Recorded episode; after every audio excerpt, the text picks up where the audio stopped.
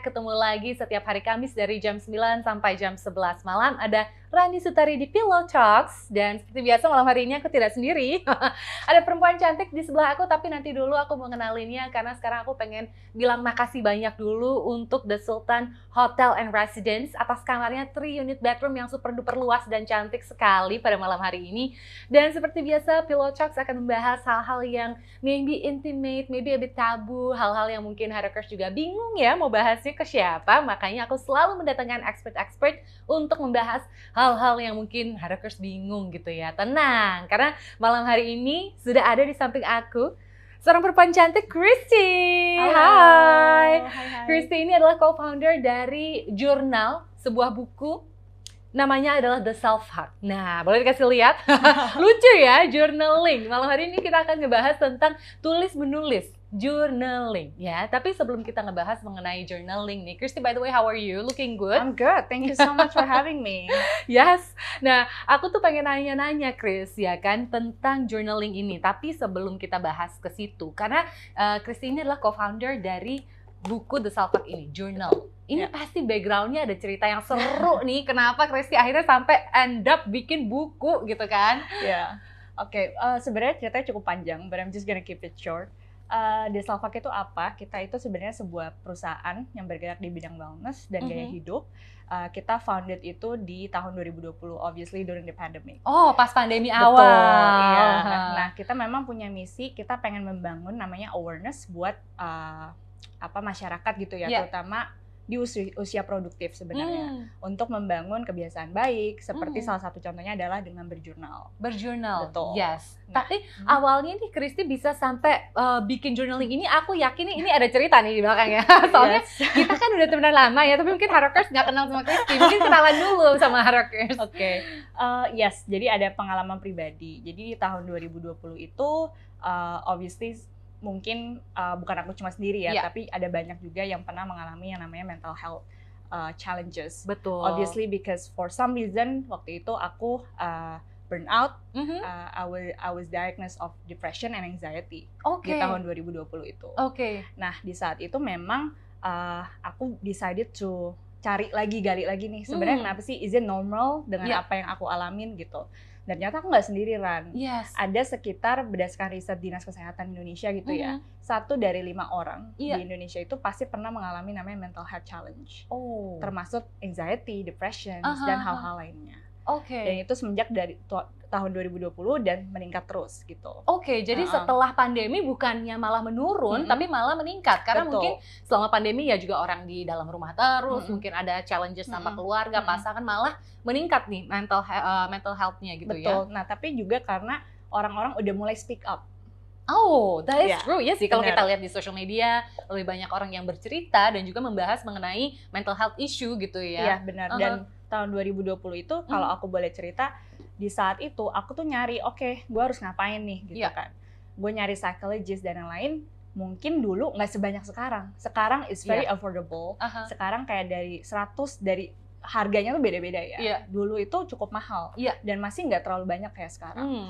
Nah, ketika gue ngelihat gila, gue harus misalnya harus ketemu psychologist sekitar 1 sampai tiga kali dalam seminggu, itu udah udah di luar budget gue. Wah, benar banget. kan? Nah, gue memutuskan untuk mencoba kayak oke eh, ada nggak sih sebuah metodologi atau praktis yang gue bisa apply di dalam keseharian gue gitu Hmm. untuk mengimprove mental health gue. Iya. Nah salah satu tekniknya ternyata ada dan itu udah terbukti dari zaman dulu Hmm. yaitu dengan menulis, menulis. yaitu journaling gitu. Journaling ya. Betul. uh, mengeluarkan uh, pikiran dan juga isi hati ke dalam bentuk tulisan. Eh, Betul. by the way ini jadi mirip sama kita zaman-zaman SD ya, Rockers ya. Nulis diary, dear diary. Tadi aku ketemu si itu. ini sama sih Betul. sebenarnya konsepnya bener gak sih? Sebenarnya more or less is actually the same. Aha, Uh, aha. cuman mungkin kalau zaman dulu itu kita melihat diary sebagai ya sebagai tempat curhat ya. Betul. begitu. Nah, seda- sedangkan sekarang kalau misalnya melihat konsep journaling itu Hmm. esensinya sama, Hmm. melampiaskan rasa dan apa sih yang ada di pikiran kamu dalam bentuk tulisan. Iya. Tapi sekarang itu mungkin journaling itu benefitnya macam-macam, bukan Hmm. mengenai untuk regulasi em- emosi doang yang Hmm. seperti yang gue udah pelajarin dan Iya. apa yang psikologis gue bilang gitu ya. Tapi itu juga meningkatkan let's say kayak produktivitas dengan Hmm. lu mer- melist down to do list lu tiap hari. Ah. Uh-uh. Jadi kayak lu bisa uh, apa ya secara mudah mengingat dan 90% itu pasti lu ngelakuin hal itu dengan lu menulis. Oh. Sejenis kayak komitmen antara lu Yeah. dengan diri lu gitu. Oh, okay. Uh-uh. So you're actually manifesting uh, your plan into reality Betul, gitu. ya. Dengan awalnya oke, kita set the tone of the day. Gue mau ngapain hari ini? I wanna feel happy, I wanna be productive. Yes. Gue mau melakukan A, B, C, D to-do list-nya. Benar. Dan biasanya 90% of the time at the end of the day lo baru sadar, oh iya, uh, hal-hal yang tadi pagi udah gue uh, set ternyata tercapai gitu. Betul. Itu Dengan kayak menulis. Exactly. Jadi kayak listing listing down priorities, Mhm. right? Dan it's good that you mention about kayak uh, happiness di Yeah. hari itu. Sebenarnya uh, gunanya journaling juga kayak membantu lu untuk berpikir lebih positif. Hmm. Jadi sekarang tuh lagi ngetren gratitude journal. Itu oh, benar-benar benar. kan? Gratitude journal ya. Hmm. Jadi benar-benar di list down hari ini aku berterima kasih, aku bisa bernafas, aku bisa exactly. Iya, iya, iya, benar-benar benar. Uh, sebenarnya hal-hal Ah. simpel yang kayak gitu yang bisa membuat pikiran kita gitu ya secara otomatis belajar untuk uh, melihat hal-hal yang positif di di hari-hari lu itu gitu. Ah, starting from the smallest thing yang Hmm. baru uh, buka mata pagi hari seneng bisa ketemu ngelihat matahari lagi bisa Benar. bernafas dengan lega lagi aja tuh Benar. udah happy gitu ya Yes, Chris ya. benar. Oh, benar. cucok nih ya. Jadi bukan menulis dear diary gitu curhat bukan, tapi karena ini benar-benar udah ada step-stepnya gitu ya. Benar. Tapi by the way kalau the the self hug sendiri aku jujur aku tuh penasaran gitu gara-gara uh, namanya aja udah the self hug berarti Mm-mm. memeluk diri sendiri Do- dari logonya juga sebenarnya nih gimana nih awalnya kenapa bisa bikin buku the self hug wah ini kan Oke. ada ada motonya nih kayaknya. Jadi uh, yang pengen kita uh, raise awareness ke Hmm. masyarakat itu bahwa sebenarnya setiap orang kita tuh punya power Hmm. untuk make decision. Oh Jadi misalnya we have a decision, let's say setiap bangun pagi kita punya kok kesempatan untuk memilih Hmm. hari itu kita mau jalanin kayak gimana Hmm. gitu. Jadi logo slogan kita sebenarnya rediscover your power. Jadi power itu rewire your thoughts, gimana Aha. cara lu memproses uh, pikiran lu, Mhm. gimana lu set the tone of the day lu ke depannya Mm-mm. mau kayak gimana. Mm-mm. Dan actually ya decide um, gimana cara kita melihat kehidupan kita ke depannya gitu. Oh, So, wow. ya. Jadi memang slogannya adalah rediscover yourself dan juga ya itu ya tadi benar-benar kayak bikin planning sebenarnya secara Hmm. nggak langsung lo bikin planning gitu buat sehari lo nanti mau kayak gimana dan seterusnya gitu ya, Chris ya. betul. Yes. By the way, kalau gue juga suka ngeliat uh, Christy ini sering bikin event juga sebenarnya Harockers ya gitu. Karena ternyata komunitasnya juga cukup besar. Apakah sebenarnya backgroundnya kamu juga bikin buku ini karena memang sudah ada komunitasnya? Karena kamu Mm-mm. kayaknya aku lihat suka uh, hal-hal yang mengenai wellness. Iya. Nah, itu gimana tuh, Chris? Uh, Oke, jadi sebenarnya kalau uh, balik lagi, uh, kita ngerasa bahwa di Indonesia itu salah satu yang bisa membuat orang happy adalah dengan komunitas. Dengan ada social interaction, dengan ada adanya relationship kamu dengan let's say sahabat kamu, dengan Mm-mm. keluarga kamu, Mm. dengan kolega kamu. Itu namanya sat- salah satu pilar pi- pilar dari social wellness. Oke. Wellness in general gitu, yaitu social wellness. Nah, uh, yes, jadi kayak komunitas kita ngerasa bahwa sebenarnya journaling itu itu hubungan kamu dengan inner self kamu.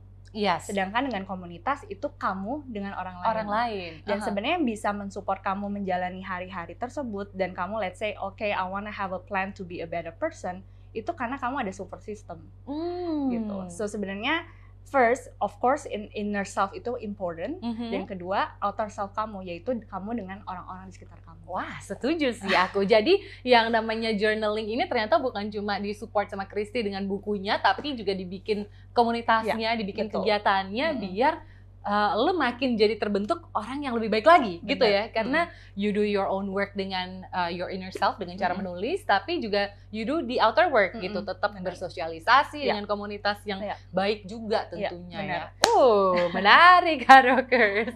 Tapi kita bakal bahas lagi nih. Soalnya jujur, aku juga uh, setelah tadi baca-baca, buka-buka gitu, tadi juga sudah disebutkan sama Kristi sebenarnya ada beberapa uh, tahapan atau mungkin step-step yang uh, mungkin Harokers juga harus diingetin lagi gitu ya bahwa Mm. ternyata dengan journaling ini uh, kamu bisa mendapatkan your better self gitu Mm. ya dengan si journaling. Tadi ada Kristi bilang pillars of wellness. Iya. Nah, ini ngefeknya apa dan gimana nih? Kenapa nih bisa ada di buku ini juga nih?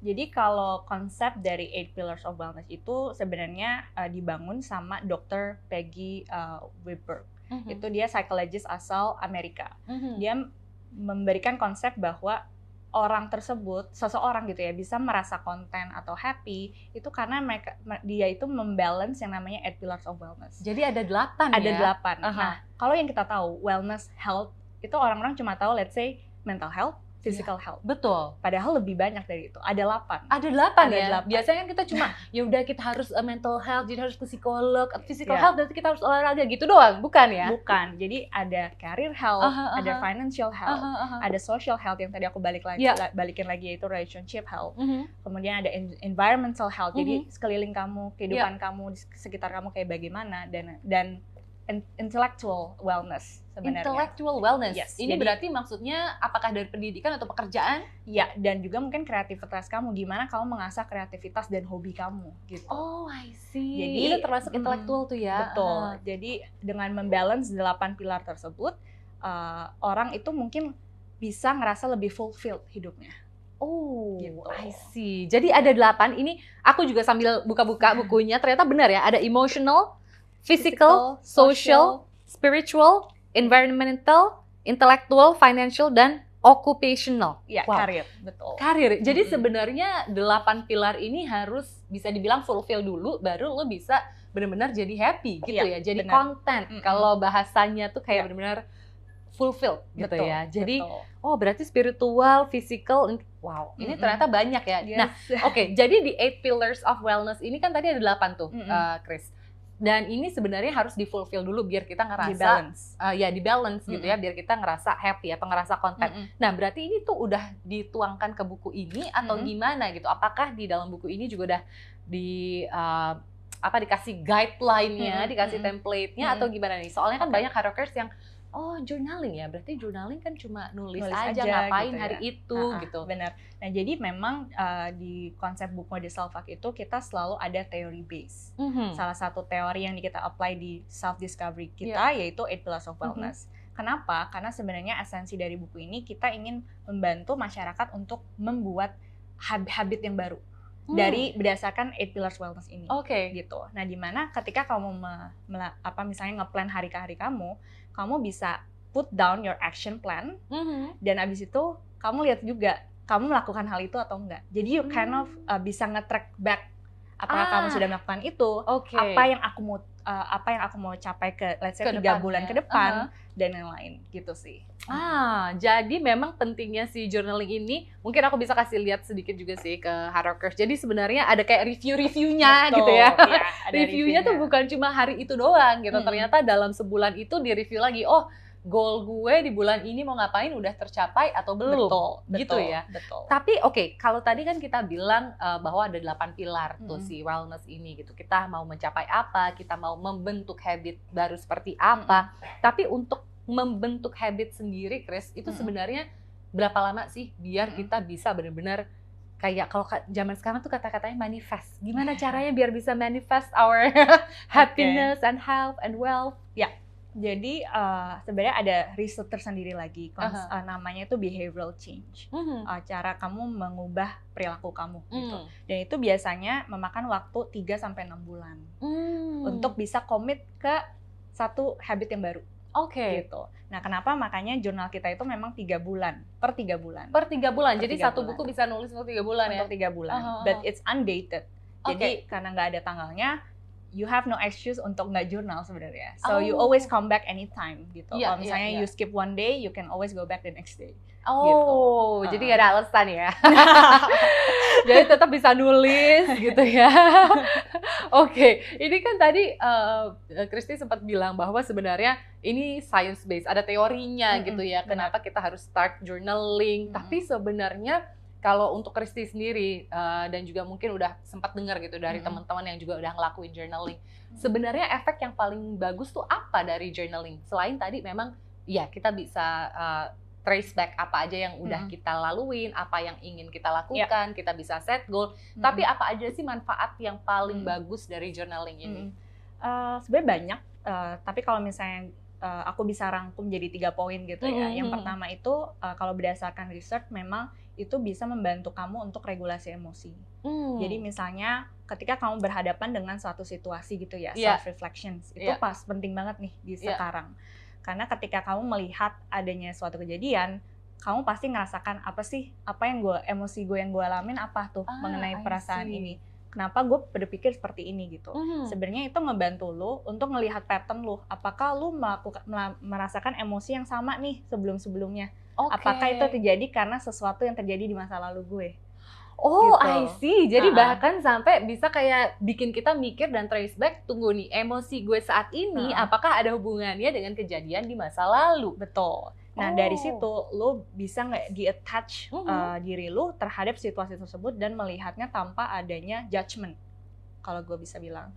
Dan Oh, I uniknya lagi see. ternyata uh, gue juga ketika gue uh, gue dan co-founder gue Mhm. membangun jurnal ini, kita melihat bahwa ternyata manusia itu memiliki at least tidak bukan memiliki, pernah merasakan at least 34.000 ribu emosi. 34 ribu Iya. emosi. Iya, Kok banyak sekali? jadi ada satu uh, psychologist Amerika lagi namanya Uh-huh. Robert Fultrick. Dia itu membangun yang namanya emotion wheel.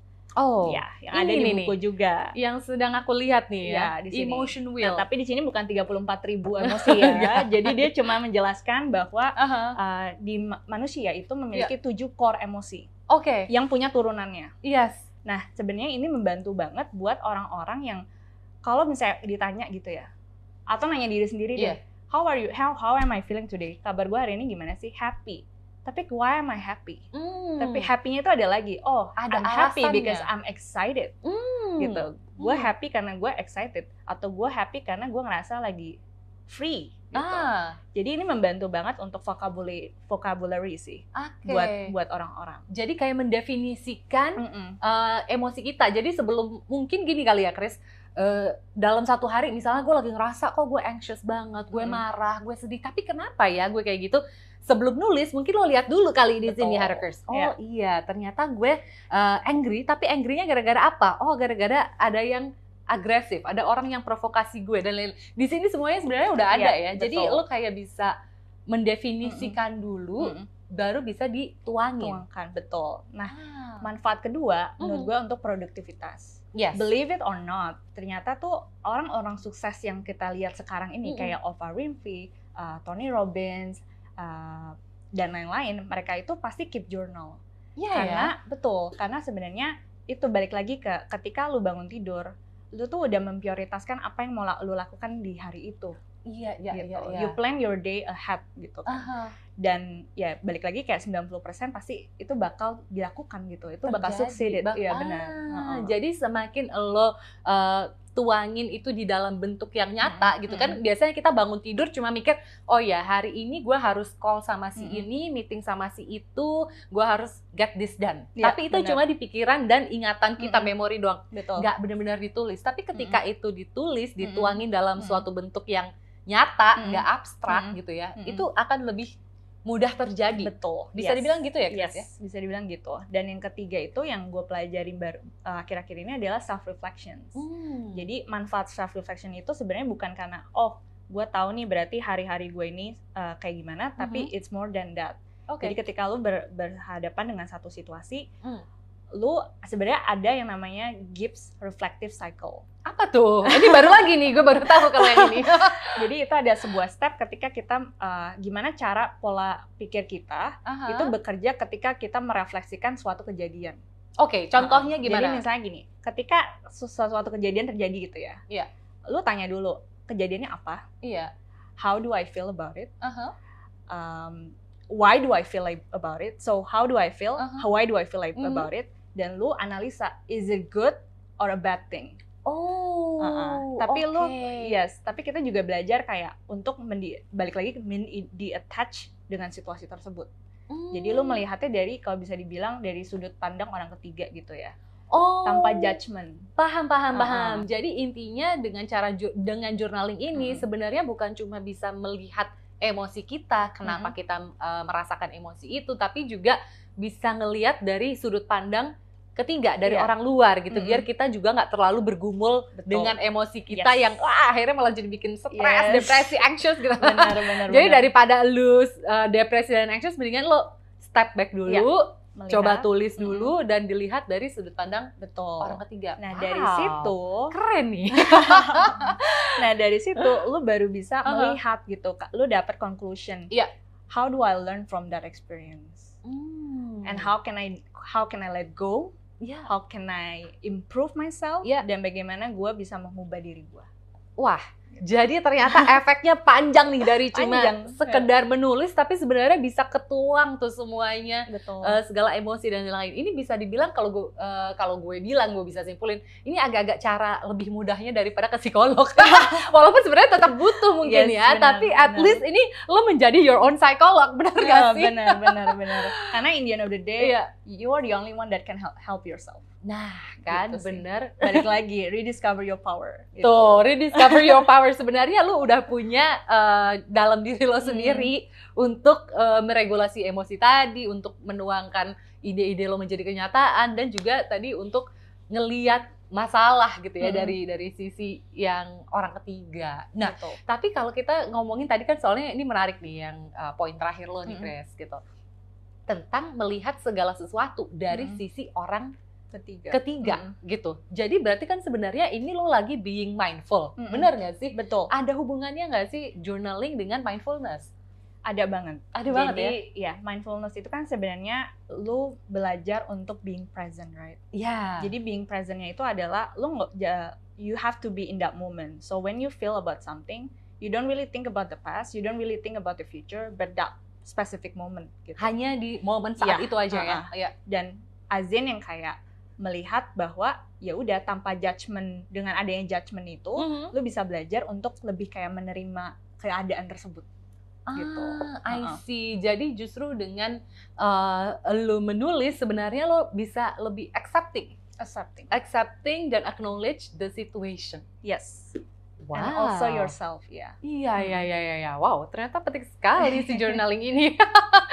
Tapi ini buat hard rockers nih, let's say uh, mungkin nggak tahu gimana Hmm. caranya awalnya untuk start journaling gitu, Hmm. atau mungkin ya sebenarnya sih gampangnya tinggal beli aja bukunya ya hard Hmm. Tapi mungkin saat ini sedang di rumah belum uh, bisa beli, mungkin ada tahapan-tahapan yang bisa dilakuin nggak sih, Chris? Gimana caranya Mm-mm. awalnya to start journaling? Oke. Mungkin dari pengalaman pribadi ya pertama ketik sebelum kita membuat buku ini of course gue juga nah pernah maksudnya udah berapa lama gitu journaling yang pertama siapkan pen dan paper itu udah pasti Ya, Iya, sudah pasti. Iya. Kedua sebenarnya itu adalah coba deh luangkan waktu 5 menit aja Hmm. di hari-hari lu mau itu di pagi, mau itu di malam, tapi coba untuk mengadopt that practice yang lu bisa masukkan ke dalam rutinitas lu Hmm. gitu. Mhm, mhm. Yang works, yang bisa yang bisa bekerja gitu Iya, ya. iya, yang bisa yang memang bisa. Jadi misalnya kayak oke gue baru punya waktu kayak 5 menit sebelum gue kerja, which is Hmm. pas gue minum kopi. Do it that time. Ah, jadi Gitu. mau mau se- sebentar apa pun Mm-mm. before let's say Mm-mm. kapan pun waktu yang lo punya Ya, lah ya benar. gitu atau mungkin sebelum bekerja atau Mm-mm. setelah bekerja. Tapi yang pasti si siapkan waktu untuk nulis ya. Iya, sisihkan waktu untuk nulis. Dan keti yang ketiga adalah be honest. It doesn't Hmm. have to be long. Iya. Yang akan baca tuh lo juga. Ah, Gitu. banget. Iya, iya. Jadi it doesn't matter kayak, aduh gue nggak tahu apa yang gue harus tulis gitu. Iya. Ya udah mungkin kayak lu harus cari prompts gitu ya di internet atau mungkin topik-topik yang emang lu lagi pengen mengen- mengenal diri lu lebih dalam lagi. Mhm. Misalnya kayak uh, tulis letter ke lu, pa- lu pas masa muda gitu. Misalnya Oh, 15 iya. tahun yang lalu gitu. Ah, write a Gitu. letter to your younger, younger self. self. Oh, Yeah, wow. exactly. Oke, It can be one one one option. Uh-uh. Dan yang ya yang balik lagi ke ke poin yang tadi adalah nggak apa-apa kayak cuma satu atau dua sentence aja. Mhm. Itu lu udah membantu untuk kayak regulasi emosi tadi gitu. Ah, I see. Jadi misalnya lo nggak punya banyak waktu juga sebenarnya nggak apa-apa ya. Tapi apa-apa. kayak uh, what are you feeling that day atau in Yes. that moment Mm-mm. dan mungkin kayak nextnya lo pengen ngapain itu Mm-mm. cukup nggak sih Chris Itu gitu aja? cukup banget bahkan Aha. kayak sehari gitu ya lu mau tulis tiga hal yang gue syukurin pada hari itu itu udah ngebantu banget untuk lu Hmm. uh, set re- rewire your thoughts gitu ya Hmm. pikiran lu ke depannya Rewi- Oke, ini ini menarik nih. Why do you have to rewire your thoughts gitu? Karena tadi kan udah tulis aja gitu Mm. apa apa yang lagi lo uh, syukuri pada Mm, hari itu. Itu kan benar. kayaknya simple banget Iya, ya. Cuma kayak gue bersyukur gue bangun hari ini, Heeh. gue sehat, Iya. alhamdulillah Mm. lengkap gitu uh, Mm. badan gue gitu. Uh. Itu wh- why? why koneksi koneksinya mungkin begini ya Aha. misalnya ya gue nggak mungkin bohong juga mungkin gue kayak ada satu hari gue bangun gitu ya kayak oh my god I have to go to work gitu Iya iya iya. padahal ketika dan gue lihat buku jurnal gue yang kayak three things you're grateful for today oke one I still have my job Betul. kedua gue masih bisa bangun gue diberikan kesehatan Iya. gue masih ada kasur untuk gue tidur gitu Iya iya. yang ketiga salary maybe for Hmm. instance Iya, itu iya. hal-hal kecil yang sebenarnya nggak secara langsung yang bikin lu kayak oke it's not that bad Iya iya iya. Oh, Iya. benar juga ya. Uh-uh. Jadi kita kayak mengingat kembali betul sebenarnya masih banyak kok hal yang Masih kita banyak. syukurin gitu ya. Benar, Kan benar biasa ada tuh yang baru bangun, jangankan mikir pekerjaan, baru bangun aja udah bete, udah aduh aku stres tadi malam diputusin ayang gitu kan. ada yang gitu juga loh, karena kan iya, benar, udah rasanya udah nggak punya Hmm. will to live, udah nggak ada pengen rasa ingin Mm, hidup. mm, mm, benar. ada loh orang-orang yang kayak benar, gitu. Tapi benar. sebenarnya pelan-pelan aja, Pelan-pelan take it aja. Dan tulis aja gitu ya. tulis aja Apa just write yang disyukurin? Iya, As itu as as a start ya as As a start start. bisa dari gratitude journal Hmm. ya gitu kemudian kayak kalau ini yang ngebantu gue ya Iya. eh, misalnya kayak gue mem- gue tuh kind of ada ritual gitu ya kalau malam bukan Ah. ritual ritual aneh-aneh ya Iya, maksudnya iya, iya, kayak iya. ketika sebelum gue tidur Aha. gue usahakan untuk punya waktu mengevaluasi hari gue Ah, I jadi see. memang dan itu atmosfernya ya misalnya ya eh, tempat yang gue suka di dalam apartemen gue misalnya ya Iya. kamar gue gitu Aha, aha. dan gue dim the light a little bit terus mungkin kayak gue pasang candle Iya. aromaterapi dan lain-lain dan gue Hmm. write di journal jadi memang mungkin find a place yang emang lo ngerasa paling nyaman Hmm, gitu itu ngebantu juga Oke. dan yang terakhir just write just write ya, Just just write. write down everything. Yes. ya ya ya, tapi aku setuju sih bikin diri eh, kamu nyaman dan Hmm. juga pastinya eh, bukan cuma nuangin isi pikiran sama hati, tapi mungkin kayak tadi pelan-pelan bersyukur dulu, iya kan? Dan juga pastinya mungkin dari hal-hal yang kecil tadi sebenarnya bisa jadi manifestasi gitu Betul ya. banget. Dan kan tadi by the way Kristi bilang nih bahwa satu buku sebenarnya cukupnya untuk tiga bulan. tiga bulan Mm-mm. Tapi what if setelah tiga bulan, lu apakah memang harus continually? Kita Hmm. emang sebagai manusia emang harus tiap hari atau butuh Hmm. cuma setahun, dua tahun, tiga tahun atau gimana sih untuk journaling Iya. ini? jadi sebenarnya uh, buku kita itu tiga bulan karena memang ada teori berdasarkan Ya. behavioral change itu kan Mhm. tapi kalau bisa dibilang apakah kita harus journaling terus yes Yes. ya. Karena menurut uh, psychologist, uh, benefit journaling itu bukan bukan cuman, of course lu nggak bisa melihat uh, manfaatnya di hari itu juga. Mungkin Betul. iya beberapa satu dua Iya, hal, iya. tapi ke depannya. Ah. Jadi ini kayak long life learner lu. Gitu. betul betul betul. Ibaratnya kayak ya kayak nge-save file di komputer gitu ya, Chris. Iya nggak sih? Karena Iya. kita biasa kan gitu, kerjaan aja kita save filenya Hmm, di bener. komputer. Masa eh, kehidupan kita, apa yang kita rasain dan Hmm. pikirin nggak kita Hmm. save gitu Iya, ya? Betul. Dan ketika lu udah menjalani gitu ya Hmm. journaling for let's say enam bulan. Iya. Mungkin lu bisa ngelihat lagi nih Ke belakang evaluasi ya? ke belakang kayak gua baca-baca lagi Hmm. lembarannya. Lihat hari lu hari ini, Mhm. lu sebagai pribadi hari ini sama lu sebagai pribadi tiga bulan yang lalu. It's so different. Oh really? Lu Yes. juga udah pernah Yes. ngebuktiin? Yes. Berarti how long is it for you? Udah. Uh, for me it was six months. Wow. Tuh ya, jadi dalam enam bulan aja sebenarnya udah mulai kelihatan tuh ya Mhm. perubahan uh, moodnya, Mhm. perubahan mungkin pemikiran, Iya. sifat itu Iya. bisa kebaca dari situ ya. Banget. Dan balik lagi sebenarnya uh, konsistensi lu dengan journaling habit tersebut ya. Mhm, Karena mhm. waktu itu memang kayak apa yang gue lihat significantly very different pas enam bulan kemudian adalah ketika gue heartbreak actually. Oh, Dan gue journal gitu Iya, kan. iya. Dan gue gua sekarang ngeliat lagi nih enam bulan yang lalu Mm-mm. ketika gue heartbreak misalnya kayak Mhm. wow I've grown so much dan gue Oh. udah let go hal-hal yang dulu itu gitu. Ah, I see. Gue paham sih. Iya, iya, iya, paham. Jadi intinya dengan cara lo menulis Hmm. dan juga menuangkan pikiran dan hati itu ternyata bukan cuma asal ngeluarin gitu, Hmm. tapi sebenarnya ada pelajaran yang akhirnya lo lebih let go. Mungkin Betul. karena udah sifatnya dalam bentuk uh, fisik ya lo tulis gitu ya. Mm-mm. Jadi kayak ibaratnya mengeluarkan, Betul, Merilis. betul. melet go segala bentuk emosi itu. Wow. Jadi ingat Harokers kalau mau start journaling, step-stepnya udah tadi udah dijelasin sama Kristi, gampang banget. Ya kan, kalau perlu beli bukunya silakan, tapi kalau belum sempat beli nggak apa-apa. Mm. Just uh, silakan siapkan paper, bolpen juga, terus start uh, with gratitude, apa yang kamu syukurin. Terus apa lagi tadi Kristi? Uh, start small. Start small, boleh satu dua kalimat aja. Satu dua kalimat aja, and then jangan put the pressure karena orang lain baca, karena nggak akan yang ada yang baca. It's Iya. only yourself gitu. Iya iya iya, Iya. just keep it for yourself. Tapi lo jadi bisa look back. Oh iya, ternyata tiga bulan, enam bulan lalu atau satu tahun lalu pas gue lihat lagi buku jurnalnya, ternyata I've grown so much. Betul. Gue udah bertumbuh, berkembang menjadi orang yang lebih baik lagi. Uh. Keren keren keren keren. Ada lagi nggak Kristi yang mau disampaikan buat Harakers yang mungkin uh, sekarang lagi nonton, lagi Hmm. dengerin gitu kan? Oh, baru mau start journaling, gue Hmm. harus ngapain? Terus uh, startnya gimana? Kalau Hmm. ada yang stuck gitu ngerasa stuck Hmm. dan lain-lain gimana? Ada ada tips nggak sih atau saran mungkin buat Harakers? Uh, menurut gue kayak again wellness itu berbagai macam pillars ya. Iya. Dan journaling itu mungkin salah satu metodologi, bukan metodologi sorry, praktis yang bisa Iya. lo apply di dalam hidup-hidup lo. Tapi you also have to maintain other aspects. Kayak misalnya exercise. Yes. Terus misalnya you have to balance your nutrition. Mhm. Dan misalnya kayak you have to understand gitu, misalnya karir lu itu lu ber, ber- berkembang nggak di dalam Hmm. karir lu dan hal-hal seperti itu yang sebenarnya bisa uh, menjadi apa ya membuat membantu lu untuk menjadi best of version of yourself Hmm. Itu sih. Jadi jangan lupa di other pillarsnya karena ada delapan pilar wellness Mhm. itu bisa kamu pelajari juga Harakers, bisa baca-baca ya, bisa dibeli juga bukunya boleh. Karena di sini udah lengkap. Tadi ada emotion wheels-nya juga. Jadi lo bisa mendefinisikan pikiran dan perasaan lo saat itu juga ya.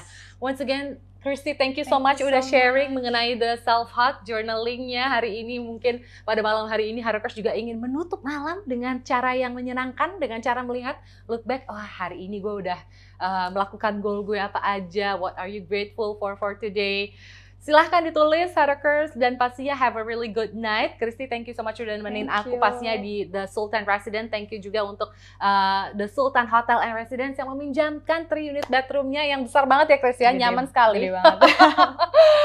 Once again, thank you so much Harakers buat yang belum berkesempatan atau kelewatan mendengarkan sesi on air on airnya pada malam hari ini, nggak apa-apa, masih bisa nonton uh, full episode-nya secara visual di YouTube-nya Hardek FM dan juga bisa mendengarkan secara audio di Spotify di ruang siar juara MRA Media. I'm uh, saying goodbye to you. Have a really good night and happy resting. bye thank you